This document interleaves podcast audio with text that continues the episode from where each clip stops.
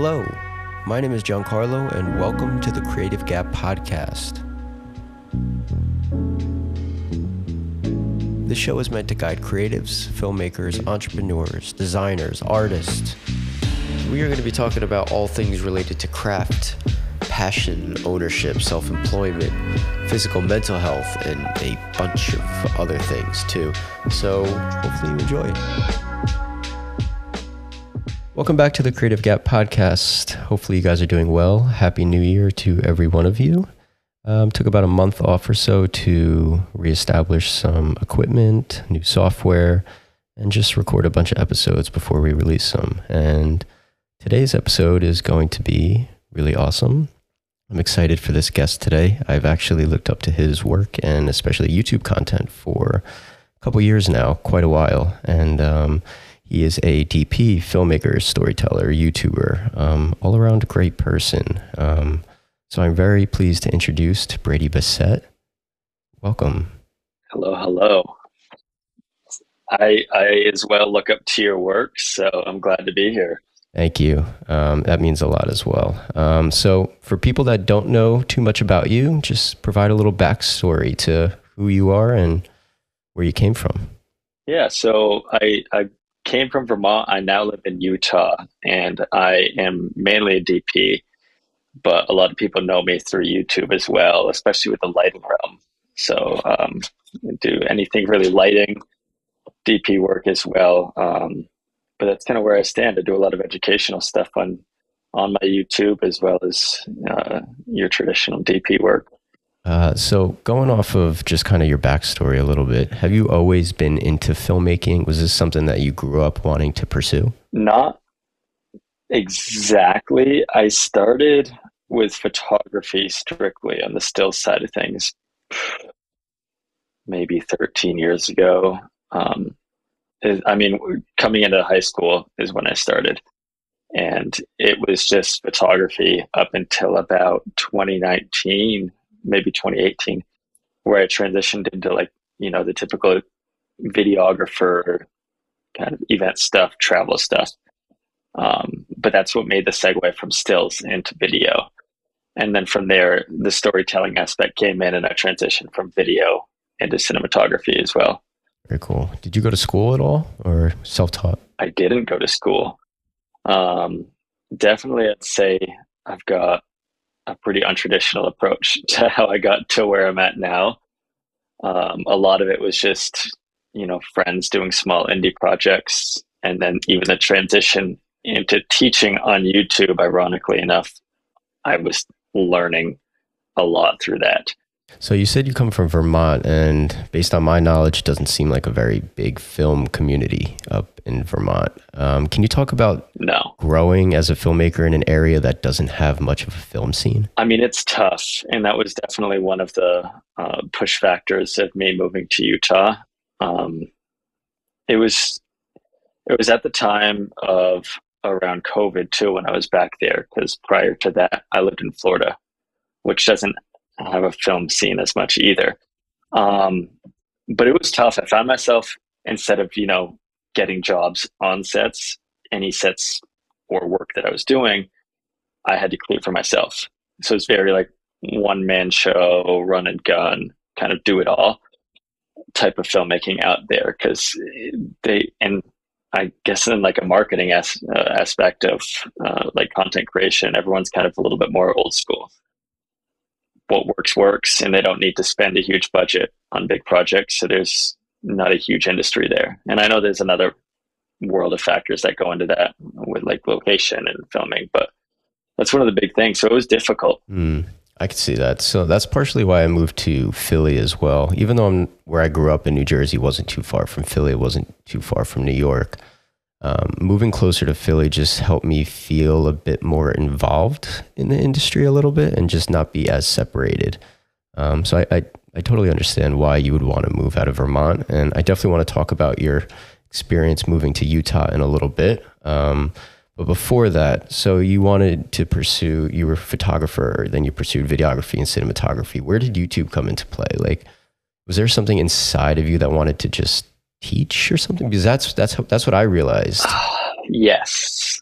the the YouTube side of things wasn't even the main intention. I had my 2018, you know, want to vlog phase, and that fizzled out really fast. And then I just didn't want to do anything on YouTube for really up until I started posting. But it wasn't until a combination of COVID. I started in August of 2020, so that was kind of right in the heart of it. So a combination of that, and then just having moved back to Vermont and just having nothing, I was like, hey, why not try to teach something? I knew I wasn't top of the ladder. I was still, you know, very bottom of the barrel, but I was like, there's somebody like myself when I was 13, 14, 15, trying to learn on YouTube, probably doing the same thing. So it's kind of like helping the younger me in a sense of like, I don't know everything, but I know something, take it or leave it and I think with the time of where everything was at, everyone was just so absorbed in learning, education, entertainment online mm-hmm. because that's all there was. So that's probably why it kind of hit the ground running as fast as it did. Yeah, you grew fast. It was scary. yeah. I, I don't remember exactly when I started. Maybe it was 20, it was during COVID as well. So, I mean, looking simultaneously, like uh, side by side, you blew up like insane. Yeah, I don't insanely know how. fast. what what was that like going from zero to like just pure massive scale? Really, was that a huge transition point?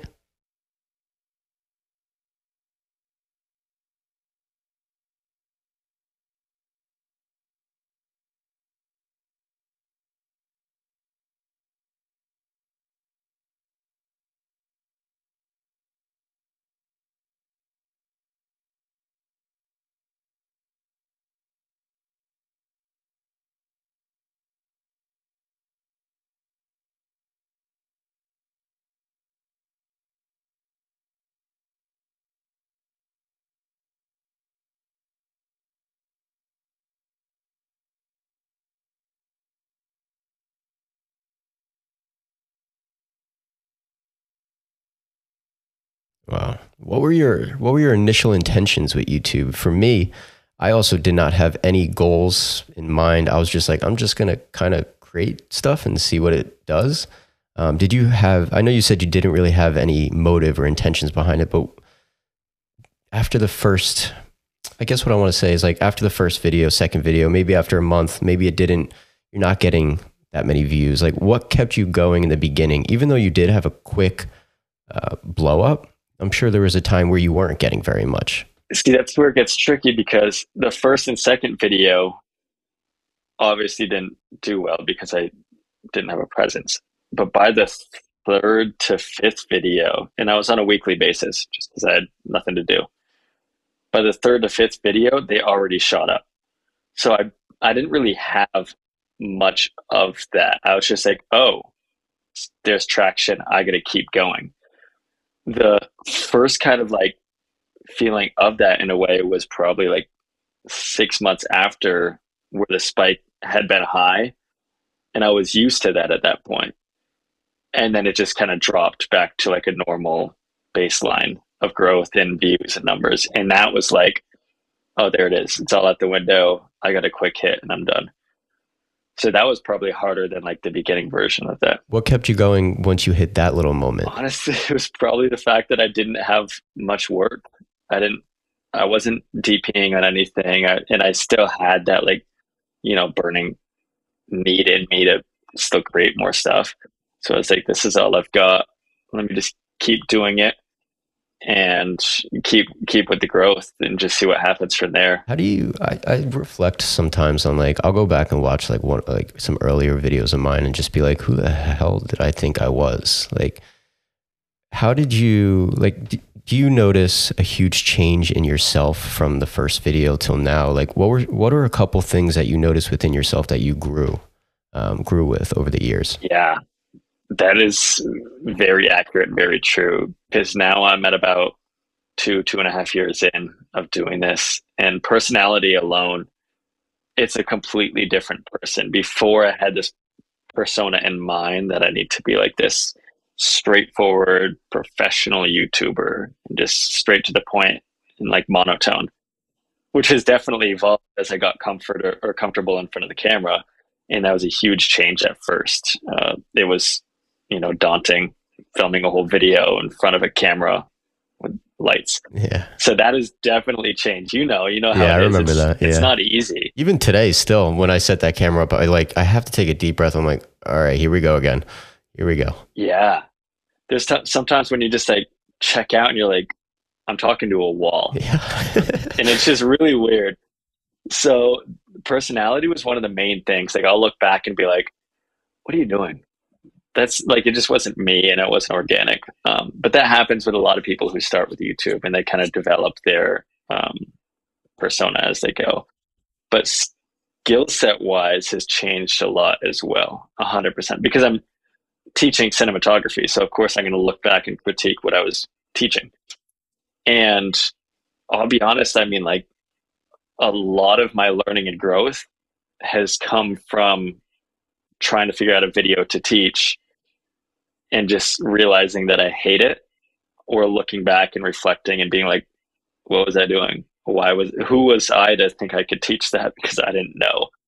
Um, so definitely a lot of my skill set has grown as well. And just the way that I look at lighting, cinematography, and a whole storytelling. It's completely changed.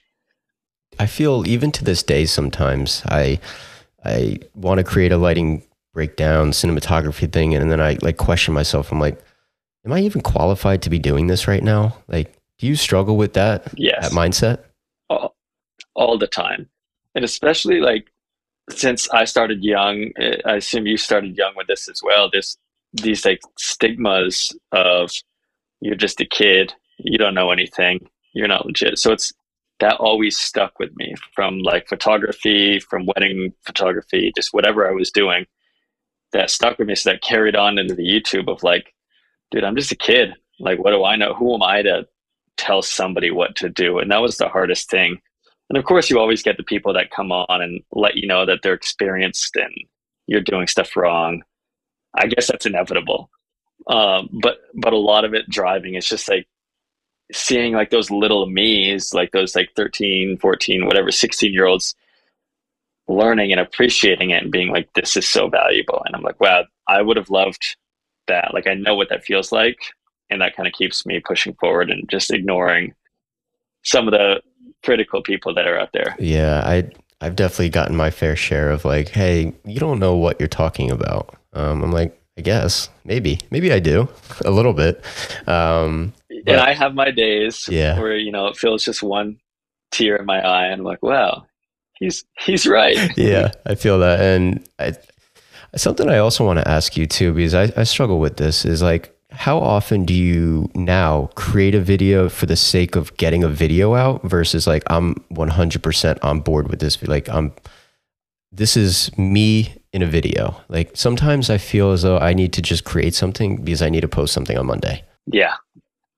I I try not to because I feel like one I've always wanted to be organic and not a sellout as they say and just post to post. Um, but there's definitely been times where I'm like it's Friday afternoon. I've got to post on Monday. What am I supposed to do? but I always try to go at it with some sort of intention because I don't want to just. It's better to just not post rather than just to post a BS video, um, which isn't always the case. But I always try to go at it with some sort of intention, and you know, provide value as best I can, given the circumstances. I love that. I've I've tried working on that too, and I sometimes feel so guilty when I don't put up a video. I'm like, oh, that's it. I'm actually I'm done now. I'm gonna mm-hmm. I'm gonna fail if I don't put up a video. But yeah. it is there is a benefit to it rather than just putting up a kind of crappy video for the sake of doing it because then you start to lose some sort of authenticity, maybe originality and the quality that you kind of set for yourself. Do you agree? Mm-hmm. I 100% agree. And I just I literally just went through that um last week or a week and a half ago with the whole my year recap video. My intention was to get that out as last video of the year and then have something to start the year. But it just, I had Christmas, I had the VO or the voiceover I had to keep recording, and I had all these things. And I was like, I've got to post this on Monday, but it's going to be garbage. It's not going to be, you know, well put together. And then I was talking to, I don't know if you know Sam Newton, Yeah. but I Not personally, but I do know little. him. Yeah, yeah.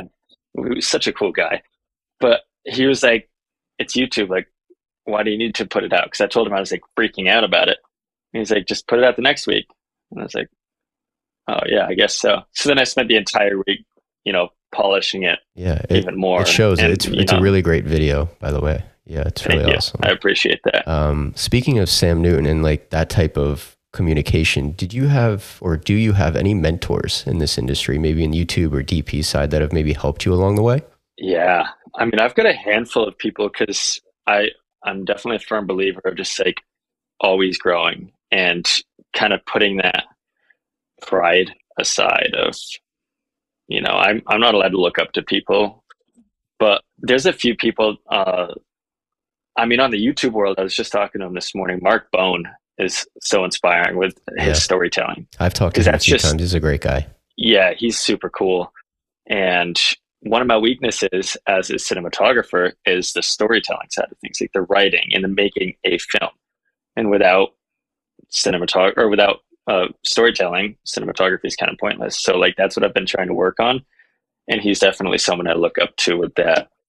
Um, and a few other, I don't believe he's got a YouTube presence, but I've got a good friend of mine. Um, uh, Matt Bendo. He's he he's Toronto based and he's such a talented DP and he's just like a down to earth good guy as well. So a lot of the times we'll just, you know, talk shop and throw some ideas back and forth and you know, it's it's inspiring to have people that are so much ahead of you but still willing to just, you know, talk and, you know, grow together. That's amazing. I feel the same way, like about where we are to the people that look up to us. Like I want to, I want to be able to have like a conversation with a DP that's huge, and it's amazing. It's a great feeling for me to be able to see that they're willing to talk to me, and I, I imagine that it's the same feeling for those people when we are willing to communicate with them and share our experiences. So I feel like it's just like a cycle that um, is kind of never ending. I guess like it's always you, there's always someone ahead of you and it's always important to kind of give back whatever you're learning essentially Yeah, and it's it's definitely reassuring. I've had conversations with tons of people, uh, not tons, but a handful that are high up in the industry that I think that you know they've got it all together, and they're like, "Yeah, dude, I've got no idea. Like that sounds cool," and I'm like, "Okay, so that's reassuring. I'm not alone, but also this is never ending. It's just always going to be that way." yeah i feel that i've had conversations like that too um, especially now that like we're both i mean you're obviously a lot bigger on youtube. I'm growing in youtube. I'm starting to see changes in the, how my youtube is becoming. Um, but i also dp that's that's my primary job. That's what i do. Um, and business is a huge aspect to being a dp and obviously youtube. So i guess my question is like on the youtube side i really want to know how have you navigated the business side of it? Because as you've grown obviously sponsorship opportunities brands are all going to reach out to you Mhm. how have you navigated that It's tough. And I say this all the time. I'm not a businessman. I'm not an entrepreneur. I just want to create things. So there was like this slap in the face of needing to take it as a business. And at first it was hard. I, you know, obviously with YouTube, sponsorship stuff comes through. And at the very beginning portion, I would just say yes to everything. People would always want to like say, we'll send you this, we'll send you that. And I'm like, yes, this is great. Free stuff but I've found it was never there's always kind of some sort of catch and I kind of found myself in the hole really quick with a few back-to-back projects where I was like wait I don't want to be the guy who's just doing ads all the time on my YouTube and just doing stuff for gear because people see right through that I always just want at the end of the day be organic um, and provide value so very quickly I had to take a step back and be like how do I want to approach this? And then, you know, take it from a different perspective um, as far as like the sponsor sponsorship and business side goes. I guess now business side and DPing. I know that you've started to venture off. You've done some gaffing work that I saw pretty recently.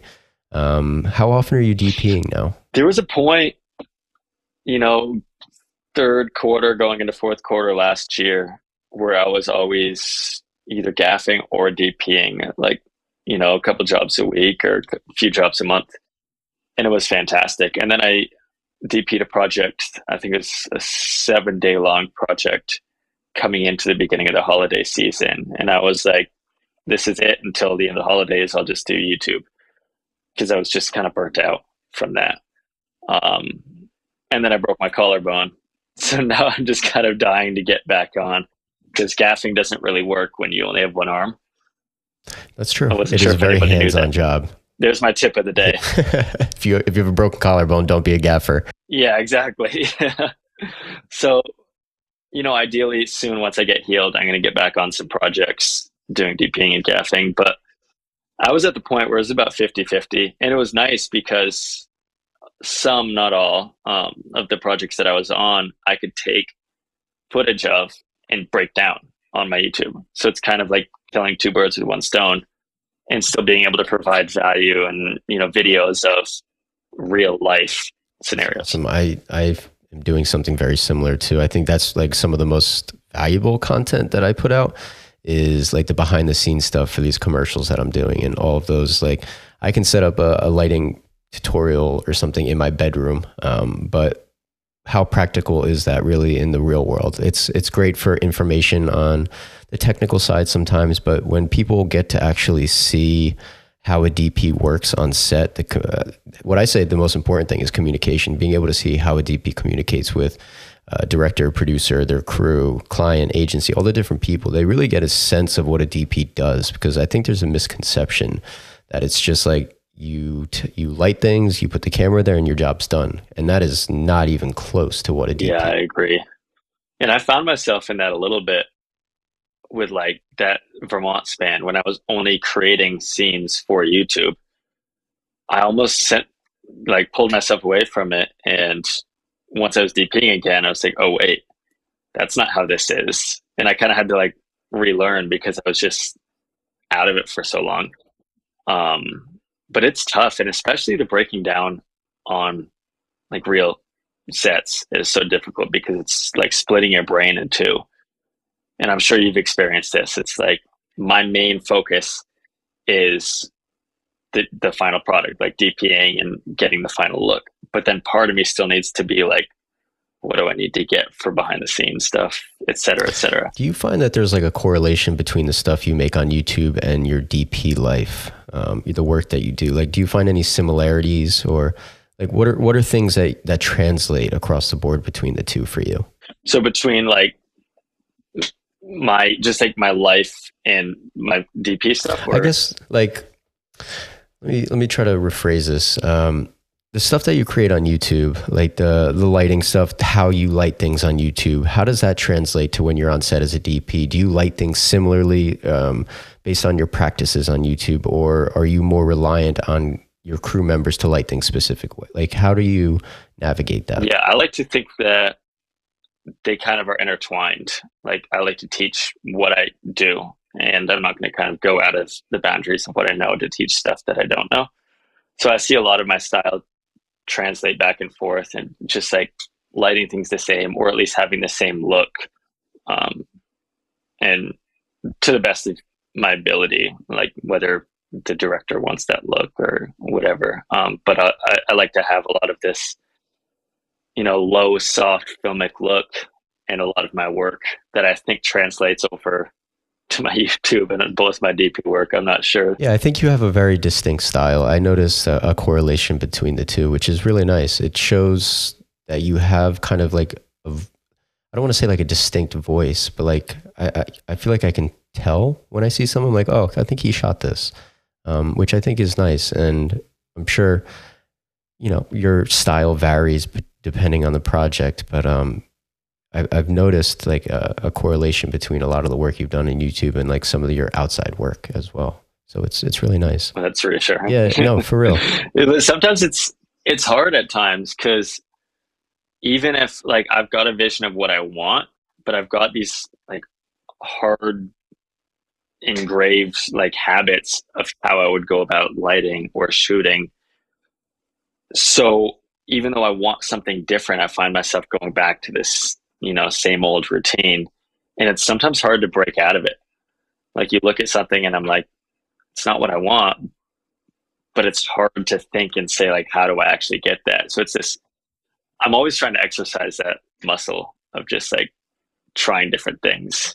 So I've I've felt that too, especially when you're making a bunch of YouTube stuff and it's kind of just you and maybe a friend, so you're very limited to what you can do, the knowledge that you have. And I'd say over the past two years, the more that I've worked with experienced gaffers and for any DP out there, this is like a big tip for me is work with gaffers that are like 30 years old, 40 years old, that are way older than you and are way more experienced.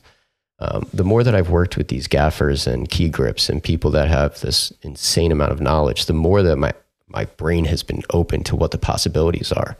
Like if I ask them, hey, I need a key light here, I need it soft, I need it wrapped warm, and in my brain I'm like, oh, I could just use like a, a mega light cloth, wrap it here, maybe with something else, and they're like, let's do a book light with this over here. I'm like, I didn't even think about that, but like they've had so much experience with these things um, that relying on older people with experience is insanely vital to learning. Um, I guess my question now, like based on that, is how do you, as an educator on YouTube, how do you learn things? A lot of it is going to be hands on and running into things that just don't work.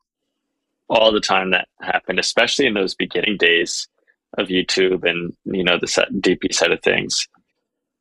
I would find myself having this perfect scenario in my head, I'm like this is gonna work, and then I'll look at it and I'm like, this looks like garbage, and I don't know how to get to it. So there's always been this like problem solving side of me. And before I took photo and video seriously, I was planning on being an engineer, but math is hard. So, you know, that, yeah, trickled off. But what carried over from that, I like to think, is like a lot of the problem solving of like understanding or realizing things don't work and trying to find a solution of how to make it work. And that's what I think pushed myself to grow because I, I like to think having started cinematography in like early 2019 i had a big like growth phase of talent um, just to get me to where i'm at now. And a lot of that was because i hated everything but i had to problem solve and try to figure it out. Yeah i, I mean problem solving is the number it's the name of the game for real. Um, and it's just never ending. It's like you solve one problem, you turn around and there's 30 more problems for you to solve. But I, I, I don't know. I enjoy that. I enjoy the problem solving aspect. I in school, I was always good at those like open ended problem solving questions. Um, I, I, enjoyed those a lot. Um, I don't know how that correlates, but um, I, I do enjoy the the satisfaction of having a problem in front of you and then figuring it out either yourself or with collaboration, like a bunch of people working together to figure something out. That's the fun part is when you've just got this family of people that all have the same end goal, but the same problem at hand where you all kind of have to put your heads together and figure it out. It's always such a good feeling, you know, getting to the back end of it. In the middle of it, sometimes it's a huge headache and you're, you know, grumpy and upset about it. But it's always fun at the end. yeah. Um, so I'm assuming you like working with a crew. Like, yes, I know some people that rather not ever work with anybody else, but you seem to want to work with crews more often. Yeah, it's it's a blast working with a crew, especially when you've got a really good crew of people where just things flow and you can just say things and they get done and you all kind of bounce ideas off each other and keep going. That's always a really fun environment to be in. And I've always liked doing that more than the run and gun, you know, one man band type stuff. Because it takes an army, especially once you get to like actual, you know, narrative projects and things like that. You need people. You can't do it on your own. No, that's for sure. Um, do you have you ever noticed like a like a stigma with being a YouTuber, quote unquote, and then trying to pursue DPing in a professional sense. Yes. Um, I've noticed that it's gotten a little bit less, like, especially now that I've been doing a lot more bigger DP stuff. Um, but I could definitely still see like a stigma with just being like, oh, I'm a YouTube cinematographer. yeah. I was, like, what was your experience? Literally just talking about this yesterday with someone, and there's definitely a stigma out there. And it's, you're right, it's kind of blending as you know, you've got more, I guess, greater ability to do stuff on an indie level with quality just because of gear. But there 100% is some sort of stigma of like, oh, he's just a YouTuber. He's not a real DP. And that's something that I was was scared of because it's not it's not at all any bash on like like the YouTube content creators or the filmmaker side. It's just everybody's got their own preference of kind of where they want to fall. And I really like that filmmaking side. So as I was getting into it, I was like, I don't want to come off as, you know, just this YouTuber guy when I'm trying to get filmmaking work. Um, but I, I have, especially in the past few years, seen that start to mesh because you've got a lot of really talented DPs posting on YouTube educational content. Yourself, you've got like Lewis Potts, Danny, they're they're all doing real work and then just being a huge resource on YouTube, which is starting to blend that line together. Yeah, I've noticed that too. I think it's becoming more acceptable in the industry. Like there's a lot of companies out there too that are also starting to create YouTube stuff. Um, so I'm pleasantly surprised to see it all, and it's really nice. Um, what was the biggest challenge for you to start going into DP work from YouTube? I think it was myself. There was a huge, it still is every day, like uh, kind of like self doubt or imposter syndrome or whatever you want to call it. That I'll look at other people who are very successful or at least their social media presence makes them seem very successful. Where I'm like, they're they're legitimate. I'm not because I haven't done X, Y, Z, or I don't shoot on blank or whatever. So I'll almost find myself kind of running from it and staying in my safe haven of YouTube. And it still happens a lot where a project will come up and I'll, you know, doubt myself and be like, eh, I'm probably not the man for the job. So I think it's just always ever evolving kind of obstacle that I run into, which is just like the doubt thing and the, almost in a form of like insecurity. Because resources are there. Like if I apply myself, I'm sure I can make it happen and, you know, learn from it, etc and keep growing. But that's probably one of the biggest things. I guess going on top of that, what are your what are your aspirations for this year in terms of DPing? Like do you do you plan on kind of kicking that doubt in the head and just being like, I'm gonna I'm gonna do this. This like, what is your aspirations for this year? A hundred percent. I realized that I started to go down the hole of only caring about a good looking image. Um, and like I said before, storytelling is a huge aspect. So I, one of my big goals is improving the storytelling side of things and just pushing myself to either work on projects that are passion projects that I'm writing or you know working with the community to make that and just kind of diving more into the storytelling side of things and improving that strength because even though I'm still growing with the cinematography side I need to you know support everything else as well. You have any aspirations to be a writer or director at all? I don't think so. I think it's it's helpful um, to be kind of multifaceted in the industry. Um, so being able to be a cinematographer, but understand other aspects of like, especially writing, but like, you know, having understanding for a lot of the hats in the industry is super helpful because I know where my home base is, but being able to just branch out and either offer different, uh, you know, ideas along the way and stuff like that is super helpful. I agree with that. And similarly, I, I always say a lot that my journey to becoming a cinematographer included becoming a PA for a while. I was an AC for a while. I gaffed for a little bit. I was a grip for a while. Um, and all of those experiences, I think, helped shape me be the DP that I am today because it allowed me a better understanding of those positions and like what those people go through during a day. Because mm-hmm. as you grow as a DP, you work with an AC, a second AC, grip, gaffer, keep all these different people. And as a leader, you need to understand their position. You need to understand what they're going throughout the day. And if you've been in that position, it's way better for you. It's it's way easier for you to communicate with them and uh, be more um, relatable in a sense. So I I'm a, I'm a, like similar to what you said. I'm a big proponent in kind of branching off into different avenues for you to get a better understanding of the general scope of filmmaking. Yeah, and I, you you know Byron Shockley. Yeah, of course. Um, I was talking to him about this probably a year ago, and it always stuck with me because he's a very talented director. Like he knows that's what he does. But I was talking to him, and he was like, "I'm working on filming, doing more stuff, so I can talk to my DP in a language that they understand." And it's the same kind of concept of like if you understand, you know, yourself uh, say you didn't do the grip and gaff work, but you're just shouting out all these orders as a DP that aren't realistic. It just, you know, you, you just butt heads and it doesn't work. So if you have that understanding for the other fields in it, knowing your place, but still being able to communicate about it, it's super helpful. And it just builds to that community aspect. Yeah, I completely agree. Um, I guess now that like you've grown and you're becoming way more proficient as a DP and you decided to move to Utah. Can you talk to me about your thought process and that experience of why you decided to move there instead of like in LA or New York?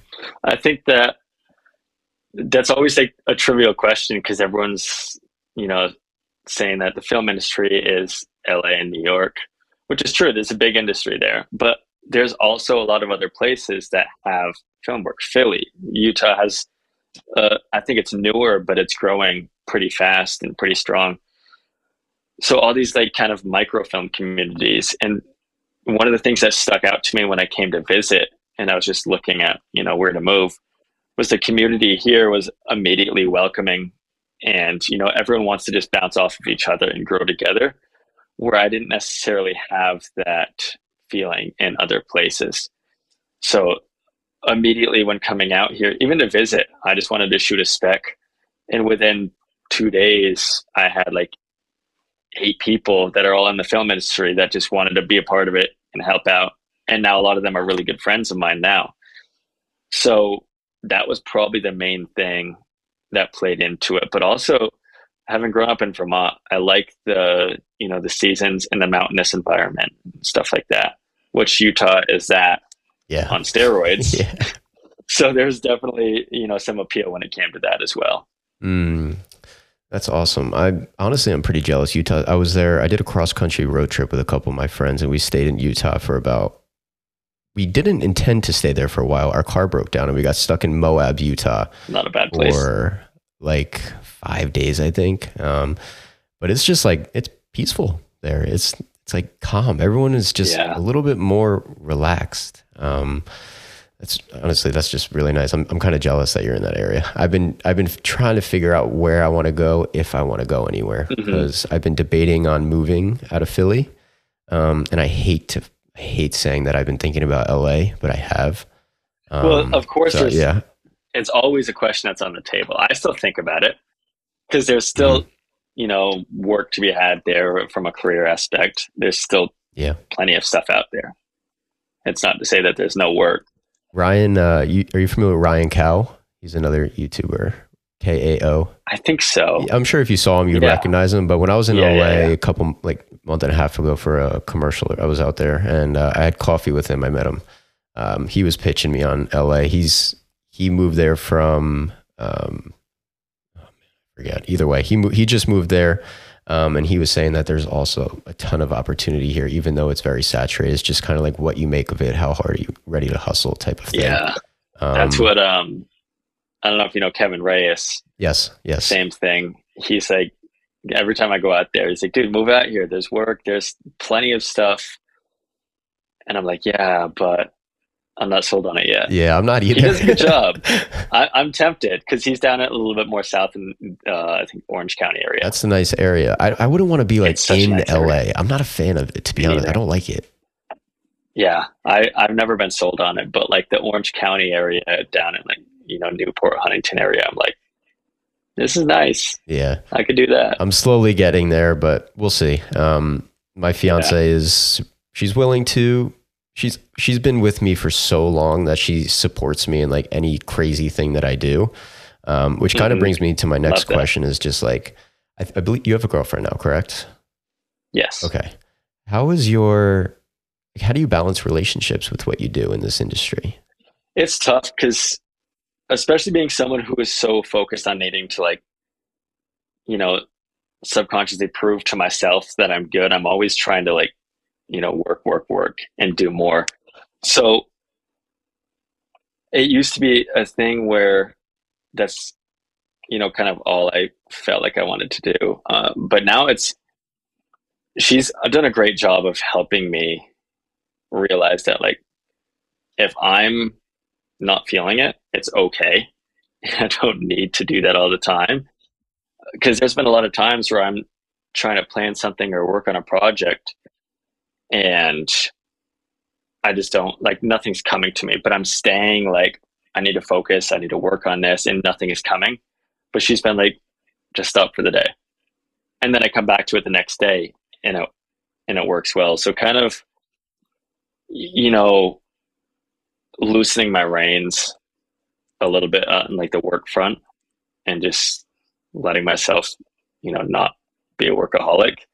She kind of helps you separate the Yeah. work and life and I've I, that's something that I have worked on last year. I made it a point to work on it was to kind of separate work and life and cuz I would just work nonstop all the time Mhm. and I'd never I would always say no to going out with the I mean not that I go out at all. I really don't, Yeah. but hanging out with friends or doing stuff with her, I never really thought about that as like a priority in my life, but um, now I make an effort to really be focused on like when I'm with her, I'm with her. hmm Like when I'm with my family, I'm with my family. Um, and I think that's helped me stay grounded a little bit more la- late this past year. But I also think it allowed me to gain a better relationship with her and my family Yeah. and friends is just being like present. I agree. The present, I, I, yeah, the present thing is a great point because that's a lot of the you know growth that I made in 2022 with myself was just being grounded and like being here and present. Because before that, I I was so much on that climb where I didn't think that that was acceptable. And then all of the like, I don't regret at all one time where I just completely put work aside for the day or the week or whatever, and was just present with my relationship or my family or my friends out here or just myself uh, there's always there, there's never been any regret attached to that so Yeah, I feel that. Um, I guess with being present, something I want to ask you, I, I kind of ask everybody this because it's something that I have like, it's like two sides social media, especially Instagram for me. It's like when I'm feeling good, when I'm getting booked for things, I'm feeling successful. Instagram is a place of pure inspiration. I am ready to support everybody and anybody. When I am not getting booked, I am not feeling good. Feel like I'm getting forgotten. Instagram is the worst place in the world for me. And Yeah. I don't even want to look at anybody's work because I think I'm I'm literally the worst. What is your opinion on Instagram and just social media in general as a creator? man i hate it I know. but i hate that i love it too Yes. you're you're you hit the nail on the head with that because i mean as you know being injured and taking that break from the holidays i went from feeling that high of like i'm nonstop busy with you know work and success and whatever to going to the polar opposite of even if i want to i can't do a thing it was such a hard change and just seeing a lot of my friends still doing work still you know making things happen I went through a point where I'm crawling out of slowly now that I was just like, I suck. Everybody else is good. I'm not, you know, it's not me. So, and I, I always go through those waves and I've learned that about myself, especially in the last couple of years. But in, in the heart of that, just going onto Instagram is like the worst thing ever. But I feel like I can't not do it. I don't know what it, like I'll even I'm terrible with it. I'm you know one of those addicts and I know it because I'll be on Instagram and I'll be like okay I'm done. I'll close it, check my email, close it, go back to Instagram and I'm like Yeah. how did I get here? exactly. It's What- just your thumb has a mind of its own. It does. It really does. So it's it's bad. but there's, there's definitely benefits from it, especially being somebody who, with social media, half of my job is YouTube or Instagram. It has its benefits 100%, but it's got its dark corners as well. Yeah. Um, and I think something that I've been trying to answer for myself and like work on is I look at all these people, I'm like, oh, they're successful, they're this, but like, what is success to me? Um, and I guess my deep question to you is like, what does success look like to you? That is a good question. And it's a hard one. I one. feel like it varies as your life goes on. It does. But I feel like maybe right now, like as you look at your life and where you are, relationship, career, like what is success to you? Like, are you living your successful life right now? At this point, I'd say yes, 100%. Because two years ago, I'd be like, wow, if I saw somebody like me, I would be intimidated or, you know, discouraged or whatever. So I know where I'm at is a point that I can be happy with. But like you said, it varies and it always changes. So now I'm looking at future two years ahead, seeing a totally different picture. But I think the one thing that always stays the same is just being able to have this freedom of not, ne- not necessarily like financial freedom, being rich and successful and whatever. Of course, everybody would like that, but just being able to, you know, take that time away and being present as well as having a well balanced business side or career side of things as well. Um, I think that's super important, especially what I'm trying to focus on in the next couple years, because obviously I, I want to grow more in the industry, but I also want to grow more with the educational side on YouTube and my YouTube presence. Um, so I think just finding a healthy balance of scaling those equally, as well as just focusing on Brady. I think that would definitely be something that is more of like a timeless uh, success goal. That's awesome. I love that answer because um, I, I struggle with that question a lot and I ask myself it all the time. And something that helps me get out of this, like, like whenever I'm feeling super anxious about like where I am in life or where I'm in my career, I always kind of just look and be like, if I were myself like six months ago looking at me now, I'd be like, oh, you're killing it, man. Or like last year, my, myself last year, would be like, oh, I, I can't wait to be where you are in a year from now. So like little things like that where it's like you might not be exactly where you envision yourself right now or where you hope to be or where you see people are. Where you are right now is where you dreamt of being last year. Um, and that for me is a very comforting feeling, I guess. You know? Yeah, it definitely is. And it's it's hard to realize that sometimes. But there were times that, you know, I, I have this memory 12 years ago, I was shooting and I saw somebody with like one of those Canon L lenses with a red ring on it. I was like, damn, you know how nice it would be to have that? like, I'll never have that. and then, you know, I had a friend that had like an Aputure 120D. And I was like, damn, you know how nice it'd be to have that. And now look at so you. it's like Aputure all around. yeah, this you know, I got a few lights. Yeah. But it's it's just this progressing ladder that, you know, they say don't look down on the ladder, but it helps to look back every now and then and realize where your previous success goals were. I agree. Um, I got two more things I want to ask you before we head off for the day. Um, Hit me. One is, what are your what are your couple goals for you this year? Like, what are some things that you want to be filming this year, like that you haven't been able to do yet? There's a few projects that I'm, you know, kind of forcing myself to do because I had this instinct of the second things get difficult out of my skill set, I'll just pretend I don't see it.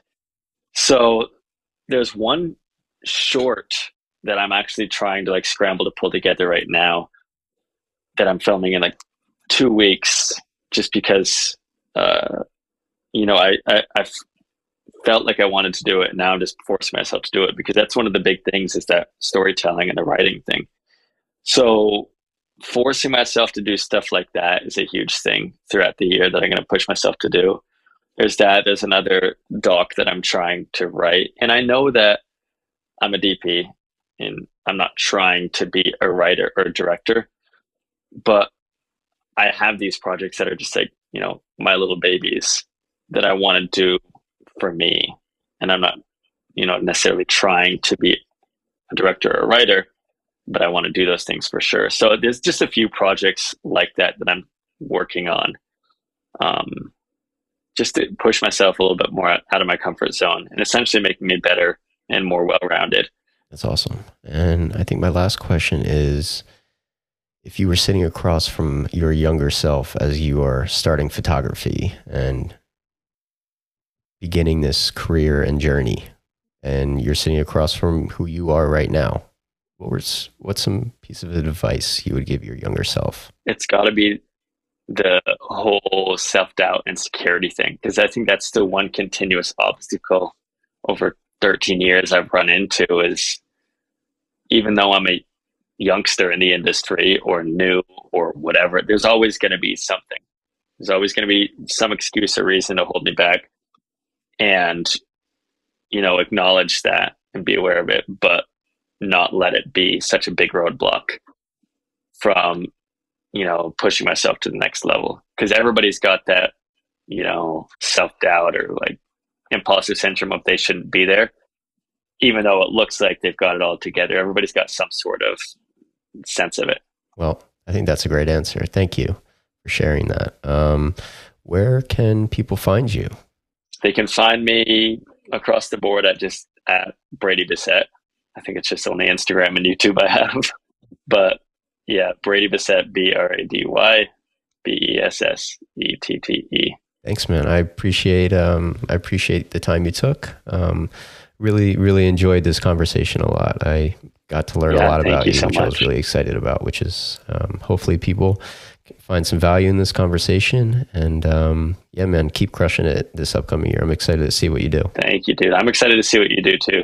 So thanks. I'm I'm honored to be here, and thanks so much. Of course. All right, everybody. Thank you for listening. Hope you have a great day. See you next time. Peace out. MusicBed has been my favorite resource for finding music for all of my videos, and now with my podcast, it has been my favorite place to find my intro and outro music. With over 40,000 curated songs available for licensing for any podcast, the music that they have on their roster will help elevate your story and whatever you're trying to share on your podcast. Finding music is also extremely easy with their browse and search tools use anything from genre mood to advanced filters like BPM and key. Playlists from your favorite creatives are also an amazing tool. Some of my favorite playlists include chill, hip hop, ambient, cinematic. These are just a few examples of some of the playlists that you can find. And if you still need help finding what you need, MusicBed's team can help you with their complimentary song searches. Hear the difference for yourself and sign up for a free account. Use the code Carlo at checkout and receive one month free when you purchase a podcast subscription. Thank you, MusicBed. So that's all we got for you today. Thanks again for listening to the show. Hopefully, you found it beneficial and entertaining. I'd like to encourage you all to share this episode with a friend and leave a review on whatever platform you're using. And as always, thanks again and see you next time.